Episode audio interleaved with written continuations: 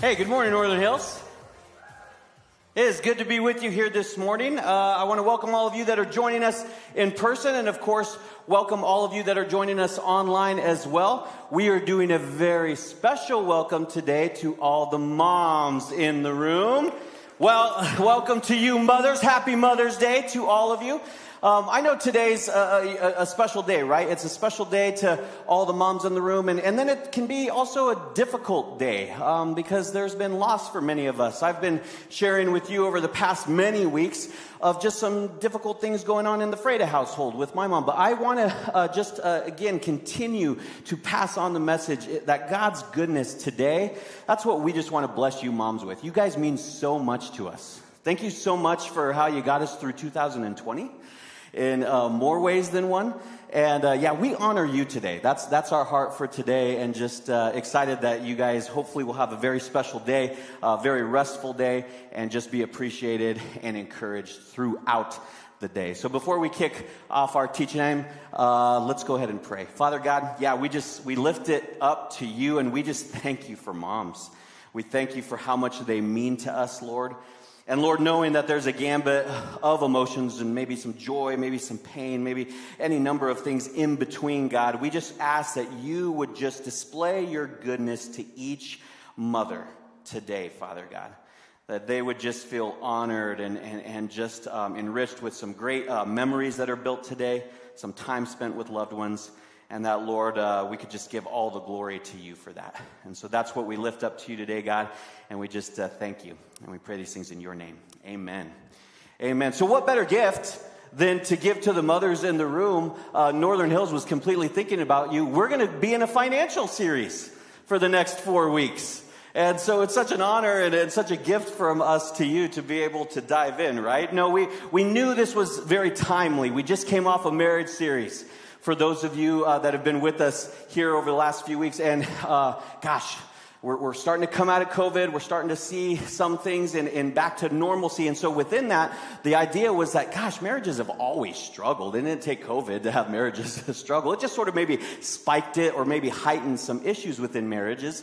And the same things can really revolve around our finances, right? I mean, financial and, and money conversations can be difficult to have. We've always had some, some different emotions surrounded around that theme.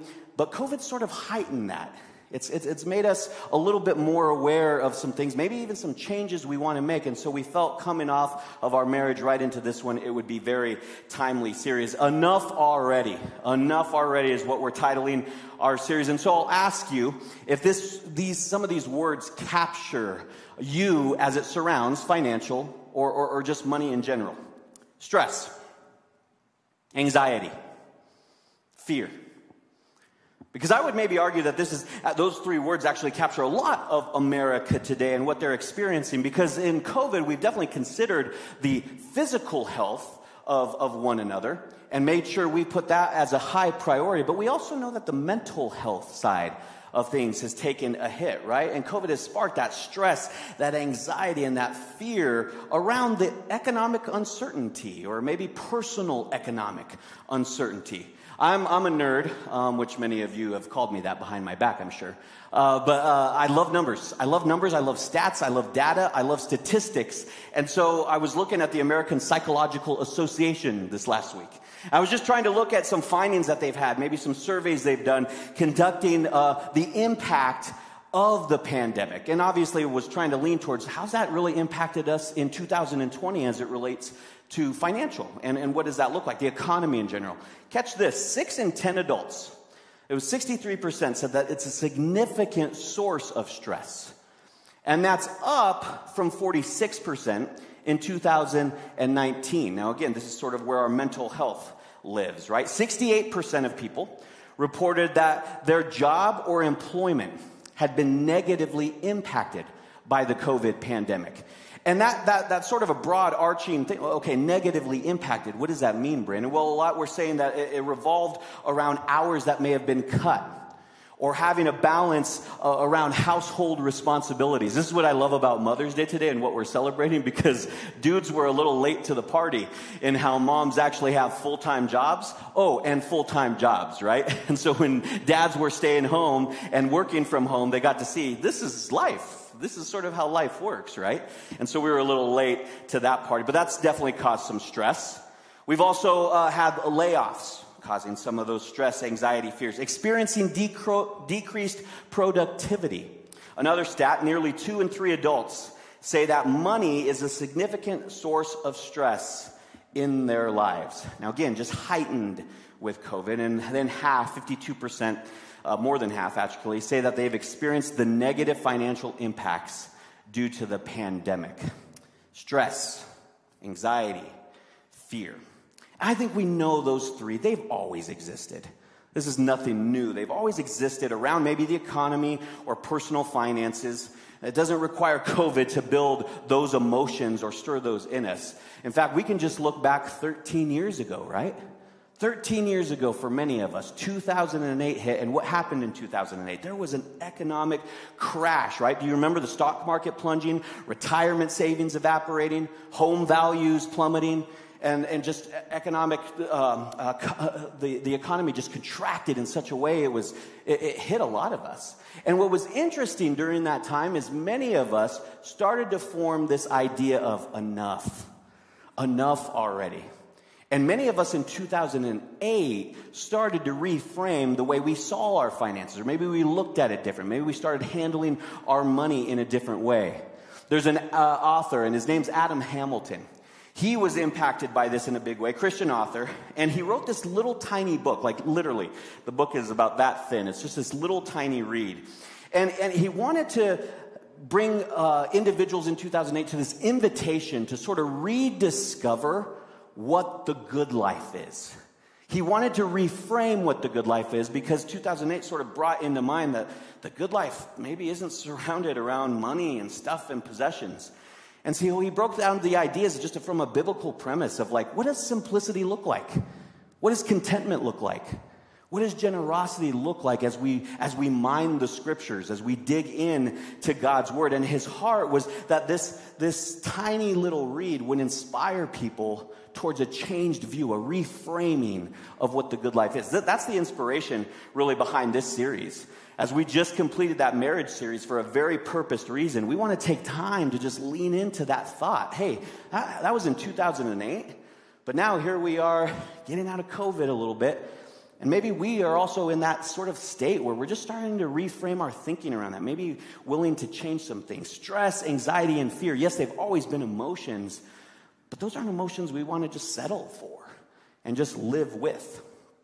Now, many uh, will spend time, and when it's talking to the heart of financial issues, we'll make the argument that they stem from um, what I, I, would call direct causes. And these are like the, the um, uh, financial, uh, the deregulation of financial industries, or maybe housing costs, or maybe now currently, they, they really stem from too much stimulus.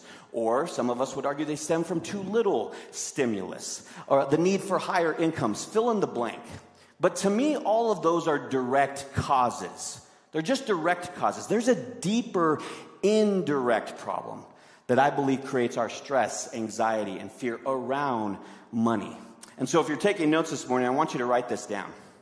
I believe the ultimate cause around our stress, anxiety, and fear, at least as it relates to money, it's not financial, it is spiritual. That's what we're going to be talking with because when that market crashed, Many just stepped aside and they said, I need to make some changes. I think crisis does that for us. I think that's what COVID has done for so many of us. It makes you stop. Maybe if you're not stopping, at least it makes us pause. And we begin to evaluate things we haven't before. For many of us, the acquiring of more, the acquiring of newer, the acquiring of bigger and better, that we, we all know this. We could have these conversations. It's never really equaled an increased joy of life. I think we would say that story. Well, the acquiring of things have, has never really increased my joy. And if, in fact, if anything, it's tended, it, it tends to rob that joy. It tends to increase my stress, my anxiety, and my fears. Now, before we scare you off for this entire series, because I just think talks around finances, uh, talks around money tend to do that. In fact, it's going to be fun to see the next three weeks because inevitably in a church they start leaning into this. it's like, oh, everybody's going to skip out for the month of May, right?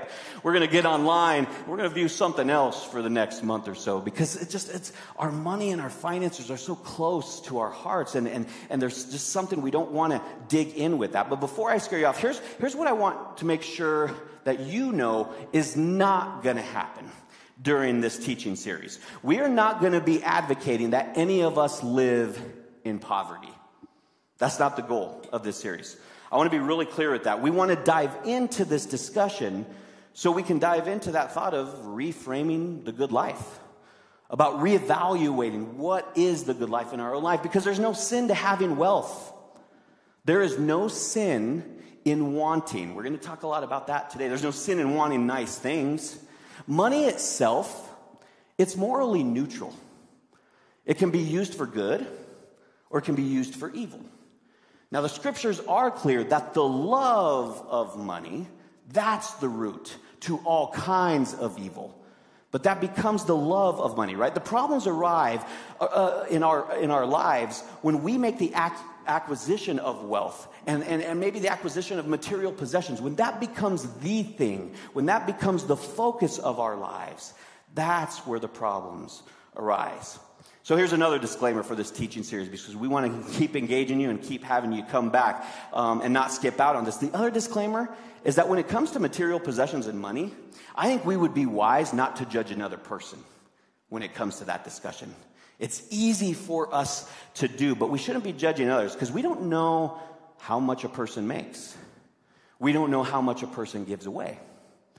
We don't know how much an individual has uh, opportunities presented to them by God to step into those opportunities or circumstances that are in their lives that are either preventing them or allowing them. We don't know an individual's hearts, uh, um, or an individual heart, excuse me. There's a story about a pastor and he invited a missionary to speak at his church. And he invited him to come speak about social justice and poverty.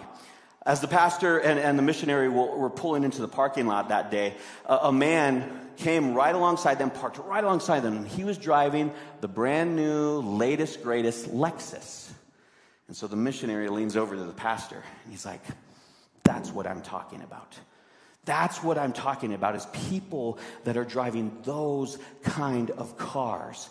That's the, that's the something we're going to be digging into today. And the pastor, who was a little older, a little wiser, just smiled.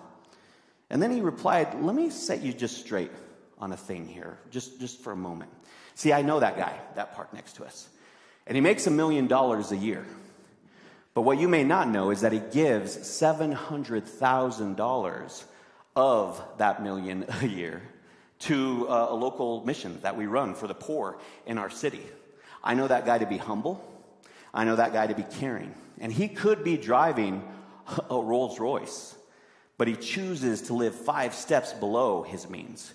So we shouldn't be so quick to criticize because if we were to give away as much as he does with what we've been given, what would the Lord do with that? What could the Lord do with that? Silence by the missionary, right? See, this teaching series, enough already, I think it's going to provide each of us this opportunity to evaluate where we are.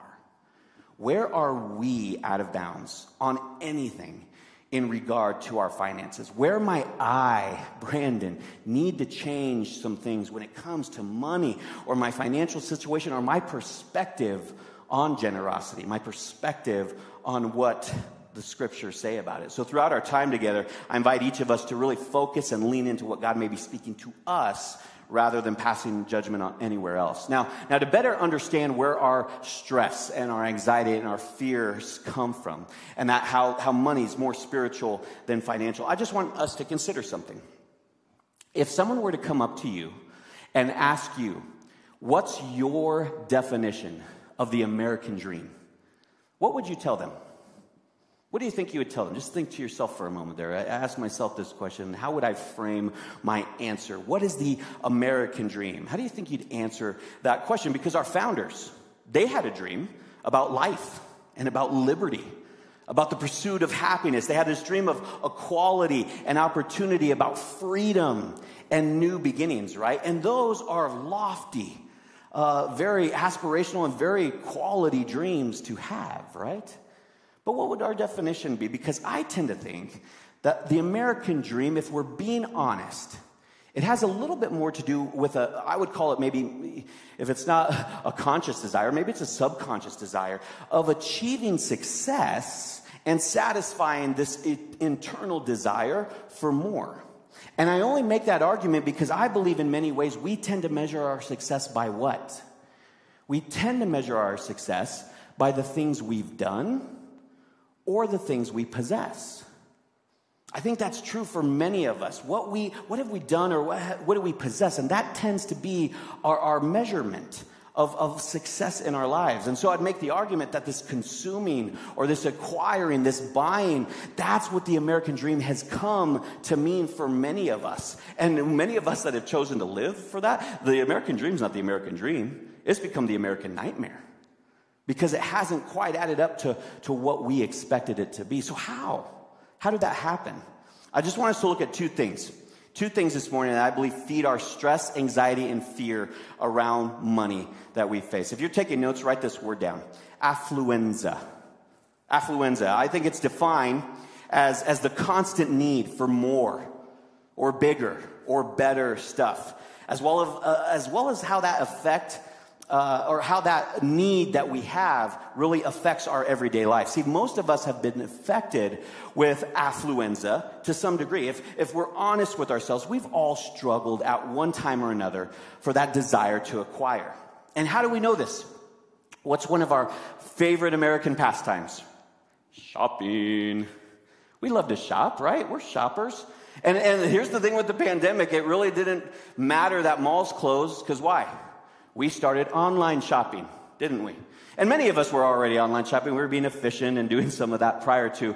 But I'm telling you what, I'm just confessing the Freitas household, holy moly. I feel like online shopping is going to be the death of me. Because I feel every week, whether it's the FedEx man or the UPS man, that there's always something being dropped off at our house. In fact, I try to tease my wife, I tease myself because I'm one of those people that's doing that as well, that we know this guy's his history. We know how many kids he has. We know his family life. We know how what ice cream he likes because he's down the house all the time, right? We're shoppers. And so we do a lot of that online shopping. Um, but think of this every ad on our phone, everything we get in the mail that's an advertisement, every television show that we watch, it's all filled with those advertisements that someone has either spent thousands or millions of dollars to tell you you need something. You need something bigger and greater and better. And they're good at it. Have you ever ordered something like maybe from your phone and now you're starting to notice that all these, again, they just know, they know you. They know everything. So if you order a set of golf clubs, not that I would have done that anytime recently, right? I wanted to, but um, you order a set of golf clubs and everything on that phone now has an ad that's sort of golf related or golf course related or maybe going to take this kind of vacation. You ever experience that? And they're so good at it. And I believe the voices, those whispers in our head, that, that, that, that's already inside of us. There's something already inside of us that it's just continuing to add on to. We find ourselves thinking, whoa, that is right. I do need that. I do need that thing. And no doubt we can quickly think of something that we want to purchase next. Of course. A new computer, that's on our radars, right? Maybe a new car, a new kitchen, a new house. There's something. We can sense that continuous fueling of desire for more. And what's so interesting to me is that we don't have room for the stuff that we have already. I told my wife we got into the wrong professions. We should have been storage unit people. We literally should have been storage unit people. How many storage units do you see? They're like, they're like the new liquor store. They're on every corner.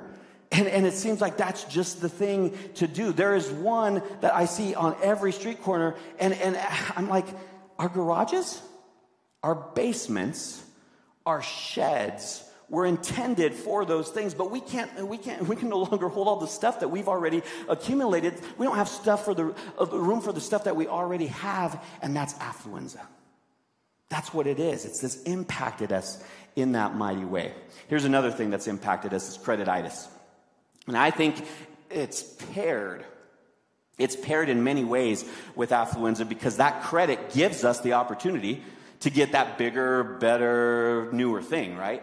And it's brought on by the promise. There's a promise for it. Six months, same as cash, right? Or you can get a 20% discount if you use that special card to that store, that special credit card to that store, or just use a credit card online and you'll get a discount. It's basically this idea that you can get something today but pay for it later. And it just fuels and feeds that desire for instant gratification. Unfortunately, this is my story that lack of self discipline. I think it allows just to feed the affluenza, wreaking havoc in our personal lives, and I think even in our, our national lives, our national finances, if you will. I'm going to date myself here, um, uh, but this is how it used to be uh, for me growing up. I remember uh, my mom or, or my grandma, it depended on who was in charge of that specific shopping over me, but we would head to a department store inevitably in the late summer. And we'd go, does you remember, remember Mady and F? That's an old store, right? okay. I have a few maybe that are familiar with that old department store. But we would go in August, and I would start trying on winter clothes. Like literally, we were trying on whatever their winter supply was, and I, let's just assume like I was trying on a winter coat at the time, okay? And the reason we would do that in August is because my mom or my grandma was going to put that winter coat on something called layaway. Layaway. And what happened is that we would use, they would use, excuse me, those winter months to make payments on that coat without me having the coat yet. Okay, so we would get deeper into the winter months. It wasn't necessarily October that I would get that or December, um, uh, those months. I was more maybe the end of January or early February. When I finally go back to the department store, they would have made their final payment, their last payment, and then we'd get that coat off of layaway and I'd be able to wear it. Generally, maybe being a, a size bigger or whatnot, and then ready for the next winter. My kids would have no clue what layaway is. They'd have no idea what it is. It would be this odd idea, really odd to save up money, make payments, as you're able to then, after you make those payments and you've paid in full, then take the item home after you've paid for it in full. What a novel idea, right? And they wouldn't have any clue. It's a foreign concept, but that's how it worked. And so today, credit cards, they've replaced layaway. And more and more, we're going deeper and deeper into debt in order to, to get what we want now and then pay for it later. Do you know with credit cards, it used to be maybe 4% that they'd ask you to make a minimum payment. I think now a lot it's either 2%, maybe even some lower minimum payments you could make. And again, because I'm a number cruncher and a nerd at times, uh, uh assuming you had a balance of $9,000, let's just do this math in our head. Assuming you had a balance of $9,000 on a credit card and you said, I'm done, stop cut the card. We are not spending another dime on it. But you were going to continue to just make those 2% or lower minimum payments on what would be 18% annual interest. On that card, it would take you 240 years to pay off. Anyone in the room going to live to 240 years? That'd be sort of cool, right? I have a story to share here. I mean, you wouldn't be able to pay it off. That's sort of the point. And I could go on with different examples or different statistics because we also know that loans aren't just in credit cards. We, we have car loans and we have mortgages and other loans as well. It's all just pointing back to we've just become credit crazed, and that's sort of our society. Even those of us that are not up to our debt or up to our ears in debt, we know that we can look at the end of the year or the end of the ledger of a year and sort of be like, you know what? I just didn't spend. I, didn't. I don't know if I spent with a ton of self discipline. There's a lot of things that I just don't have a lot of self discipline. We'll look at our W two at the end of the year and wonder, like, where did it all go? Our American dream has turned into an American nightmare. And it's led us to debt and bankruptcy. It's led us to missed opportunities. As I said earlier with the marriage series, I mean, what do we talk about with marriage? The, the, number one reason for divorce. It may not be the number one reason, it may be the top two or top three, but we know financial issues land somewhere in there. What the American dream has led us to is stress. It's led us to anxiety and it contributes to our fear. It's not a financial issue, it's a spiritual one. There's a deeper problem. Here are the words of Jesus Christ in John 10:10. 10, 10. The thief's purpose is to steal, kill, and destroy. My purpose is to give them a rich and satisfying life. This, there's a spiritual issue that's lying beneath the surface of affluenza and credititis. And I just want us to think for a moment of the attributes of affluenza and credititis. Catch this. This is the, this is the light bulb this last week for me. Okay, some of the attributes are desire, security, pleasure, love. Those would be the attributes of wanting more, wanting the latest, greatest, pay for it, or uh, buy it now, pay for it later. Those are some of those attributes. When we want to keep up with the Joneses and we want things and we want the nice stuff, you know what that's doing? The bulb is, it's making an announcement. That's how God made us. That's how God made us. He made us to desire, He made us to want security, He made us to want pleasure and love. Can we see that all of these things we are made, our souls were made in the image of God? But here's what's happened it's been distorted. Think of how it's been distorted. See, the desire that's been created in us, that desire has been a desire to desire God. But instead, what happens, we desire uh, possessions, we desire stuff, right? We were meant, we were meant to want security. But we'll find security in what our bank account says. We'll, we'll find security as long as the savings is built up. We'll find security in amassing wealth. We were meant to enjoy pleasure. Every kind of pleasurable thing, uh, even the simple pleasures of life, right? But the distortion happens when we busy ourselves with actually pursuing the pleasure of money and things. You know this, we get this. We were meant to love people but that love gets flipped, it gets distorted, and what happens is we end up competing with people. We want to see who ends up at the end with the most toys. And we end up comparing and living that life. For this note, write this down. We were created to want, we just want the wrong things. We were created that way to want, we just want the wrong things. And that's why we want to reevaluate, we want to reframe the good life. Inside of us, inside of us, yes, that there's that desire, but inside of us there's also just brokenness. The Bible calls this sin. And this teaching series, again, we're not going to suggest that consumption is wrong. It's just meant to be enjoyed in one way, and we've made it, the, the, the love of consumption, the way. We've made money a central focus to our lives. We're suggesting, just maybe asking yourselves the question is that the good life? Are you living the good life with that? Because we believe there's a better way. Jesus said that my purpose is to give them a rich and satisfying life. We were created to want, we just want the wrong things. And the thief, the enemy, he'll play on that distortion. That's what his job is. That's what he tends to do. He's the great distorter. It's a delight for him to undermine that kind of true identity of, of desire and security and pleasure and love and then twisting it, right? And the devil doesn't need to tempt us to become addicts. He doesn't need to tempt us to uh, become individuals that are going to have an extramarital affair or, or, or, to live a life of crime. Uh, that's not how he'll use uh, uh, his, his plan against our lives to steal, kill, and destroy us, he's just going to have us live the American dream.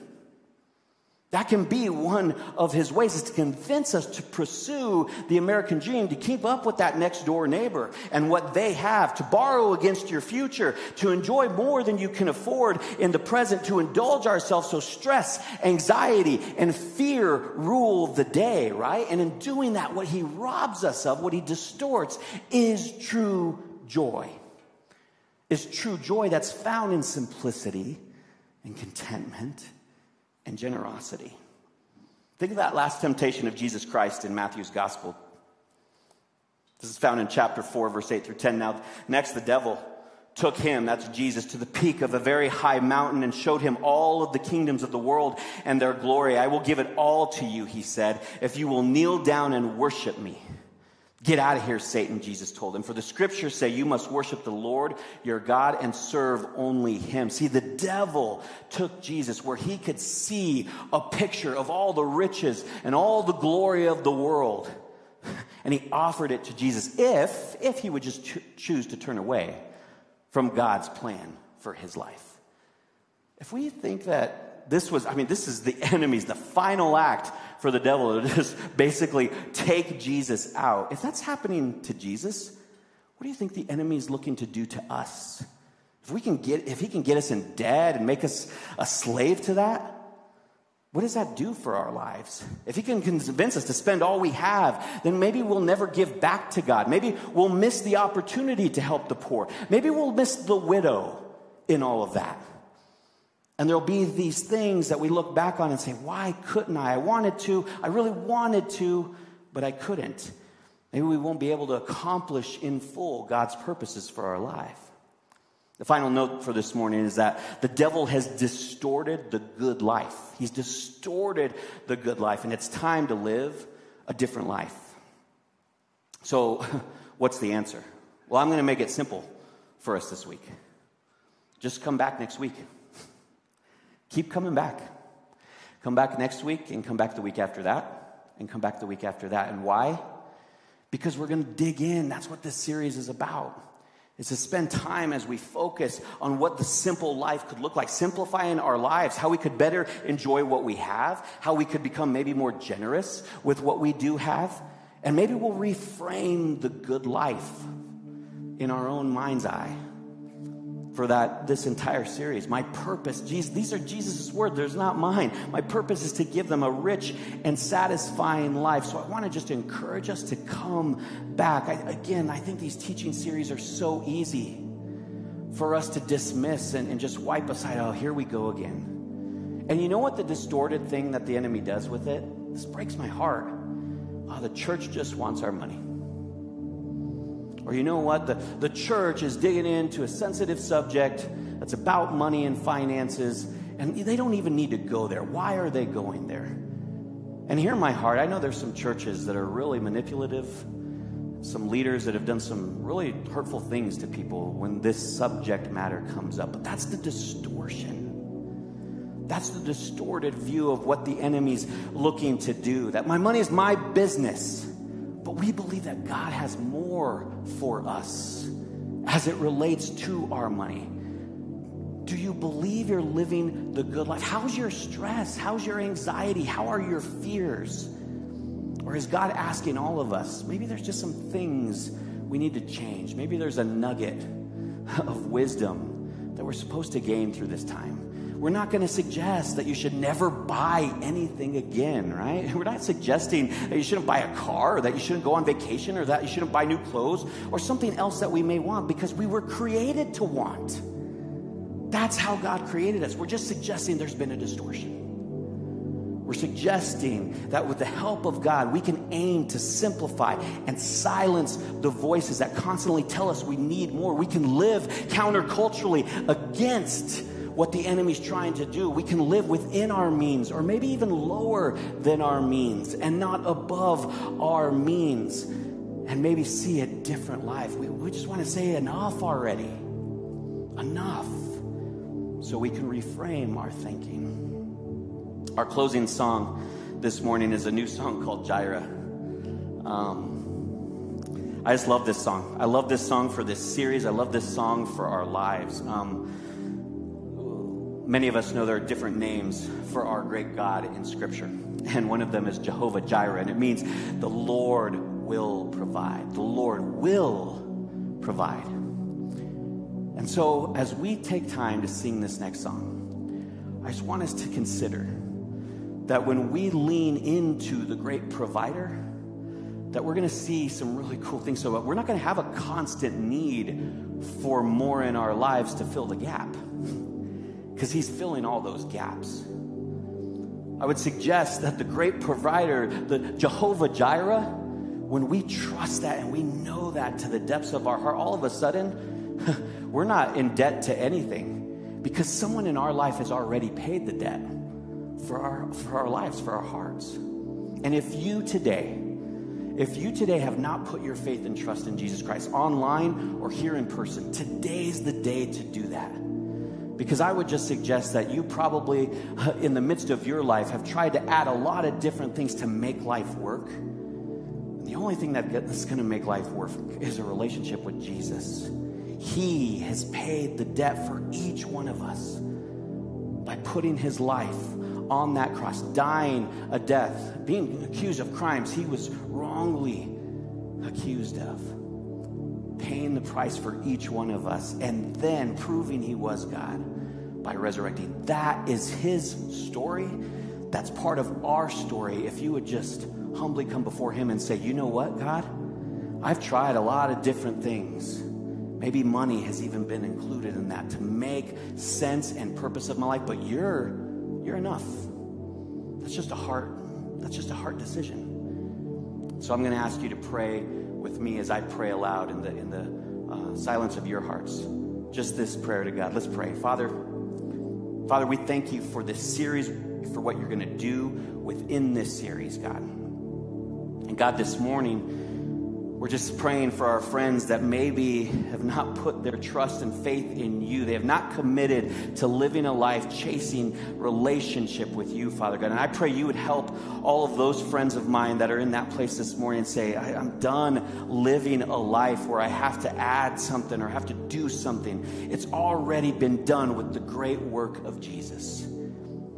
If they would just pray silently in their hearts, Lord, I am sinner, I'm broken tried a lot of things to fill that. And Lord, I'm inviting you to come in and change me from the inside out, Father God. We know that your word, we know that your word says if we confess with our mouths and we believe in our heart that truth, that we will be saved, Father God. And I pray they would just celebrate that. That's worthy of celebration. I pray they'd tell someone they came with or come and find a pastor or a staff member because, Lord, there's a celebration in heaven because of that kind of freedom of life that we can say, No, Jesus, you are our enough already. You are our enough. Father God, for the rest of us, Lord, just help us as we lean into this sensitive subject and just keep helping us to show up, show up to learn from your word throughout this series. Lord, we thank you. And we pray these things in your great name. Amen. Thanks for checking out this week's message. If you'd like to get involved here at Northern Hills, check out our website at inhills.org or download the Northern Hills app. We hope to see you again soon.